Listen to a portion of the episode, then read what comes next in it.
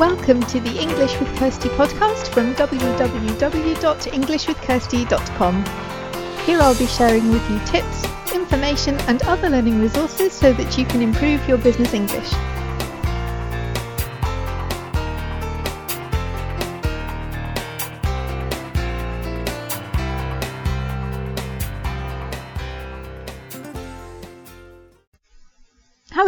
And welcome to episode 120 of the English with Kirsty podcast. And today we're going to be looking at part three of the um, series that we're doing on Improve Your English in 2018. So if you're interested in that, that's great. If you're not, well, that's okay as well because next week we're doing something else. So for anyone who's new, we're doing a week of this and then a week of something completely different. So if you've missed the other parts to this series, you can find them on the show notes page. There's a link going back to them on there. If you go to englishwithkirsty.com slash podcast slash episode 120, then you can find the links to the other parts of this. You can contact me. You can find out about my Facebook group or my, where you can find me on Twitter. Everything you might want to know about this episode and English with Kirsty will be linked on that page, which again is englishwithkirsty.com slash podcast slash episode 120. Okay, so today, just to do a quick recap, first of all, first we looked at what you actually want to improve in 2018 because I want to improve my English is a bit vague. So what specifically do you want to do? And then in part two, we looked about how are you going to do it? What steps will you need to take? And today we're looking at problems because a lot of the time when people say that they didn't manage to do what they planned to do, it's because something got in the way. And sometimes it's completely unexpected things, but sometimes it's things that you can't anticipate and do something about. And if you have a plan for dealing with a problem before it arises, you have a better chance of dealing with it and making sure that you can still do what you want to um, despite the problem. So the problems that people have with improving their English tend to fall into different categories. There are some main categories that I've picked out. I'd like to look at them in a bit more detail because if you have that problem, then there'll be an idea here that will help you, hopefully. So the plan is today to identify the problems that you might have and to see what you need to do to eliminate those problems or to make sure that they don't become problems. So if we look at the first one, it's time.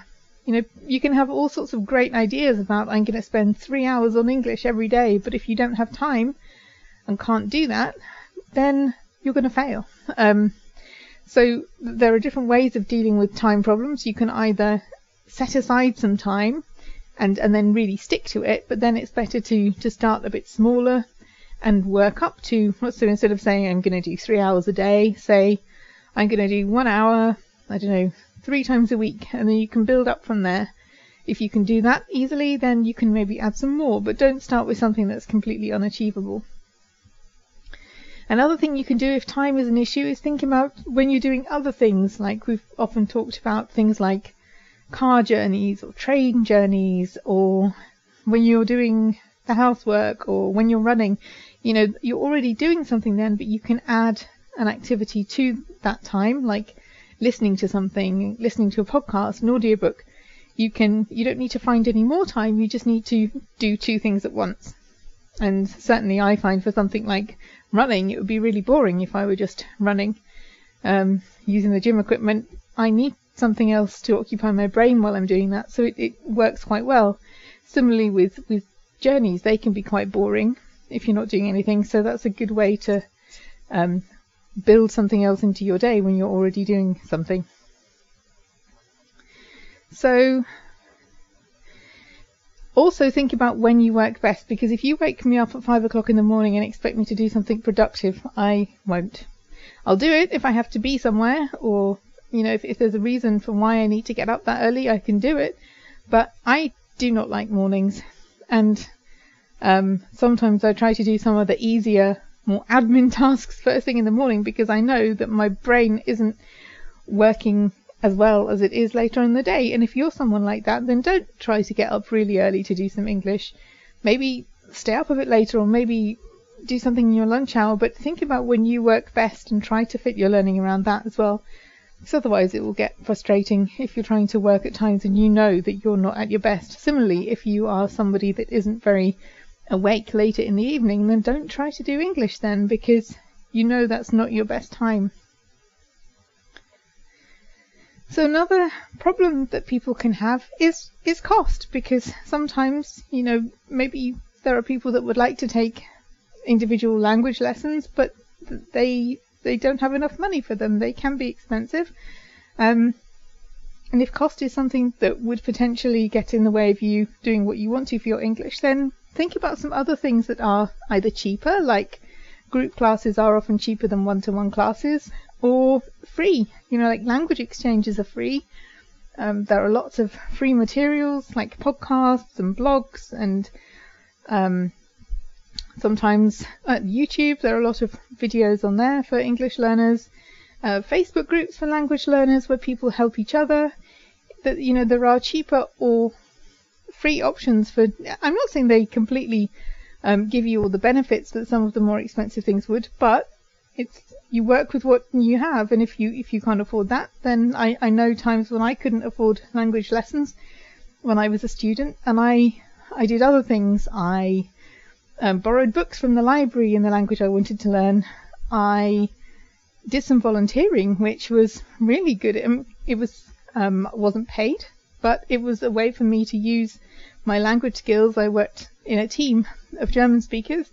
Um, I had other skills. I, I gained new skills, but also everything was done in German. So I I um, didn't get paid for my time, but I certainly learned. And sometimes you just have to look around and think, well, how can I still achieve what I want to with the resources that are available to me? And sometimes that means you end up being a bit more creative. But if you meet your goal, then that's that's the main thing. Um, how you do things, like if some of the traditional ways of doing things don't work for you, then don't do them that way. Like, if you don't want to go to a big language meetup, then don't go. I don't like big uh, language meetups um, or or big meetups with lots of people. I, would much rather have a one-to-one conversation. Or if you don't enjoy reading, then don't get a really big book out of the library. Read something shorter. You know, think about what you enjoy, how you learn best, what skill you want to uh, work on and how you can best do that. And it doesn't have to be what everyone else around you is doing. And it doesn't have to be the kind of thing that you did at school either. Um, motivation. Sometimes the problem that we have is that the motivation in the beginning of the year, we have really high motivation, really want to do things, but if you have a long week at work and you're tired and you have a headache and you're stressed, then the last thing you want to do is work on your English. I think something to just think about is okay, um, some days I will feel great, other days I won't. And as long as it doesn't get that so many days are bad days that you don't do anything, then it's okay to take a day off once in a while. Um, maybe it would help you to think of what you want to do this week rather than every day. Because unless you're one of those people who leaves everything to the Sunday evening before the new week starts, that's not ideal. But if you are quite good at planning your time, then maybe say, okay, these are the things that I want to do this week, and do them when you feel in the mood for doing that particular thing.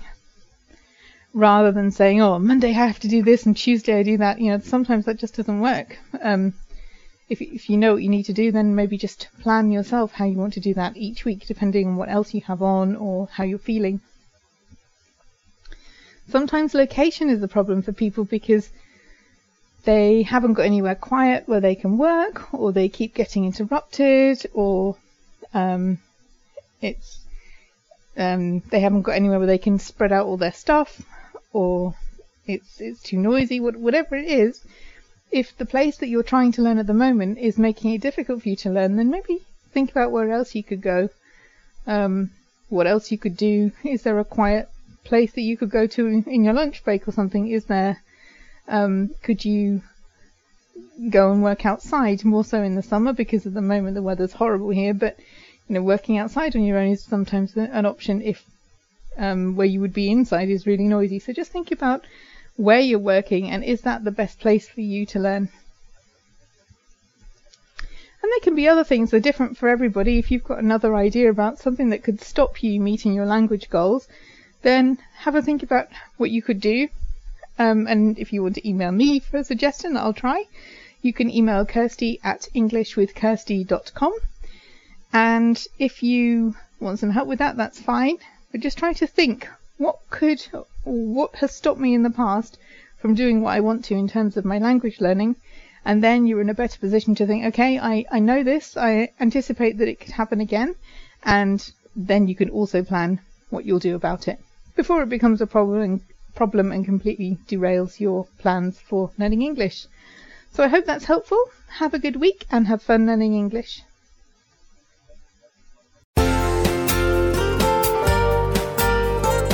I hope you enjoyed this episode of the English with Kirsty podcast. If you have any questions or comments, my email address is kirsty at englishwithkirsty.com or you can go to www.englishwithkirsty.com slash podcast where you'll find information about the individual episodes.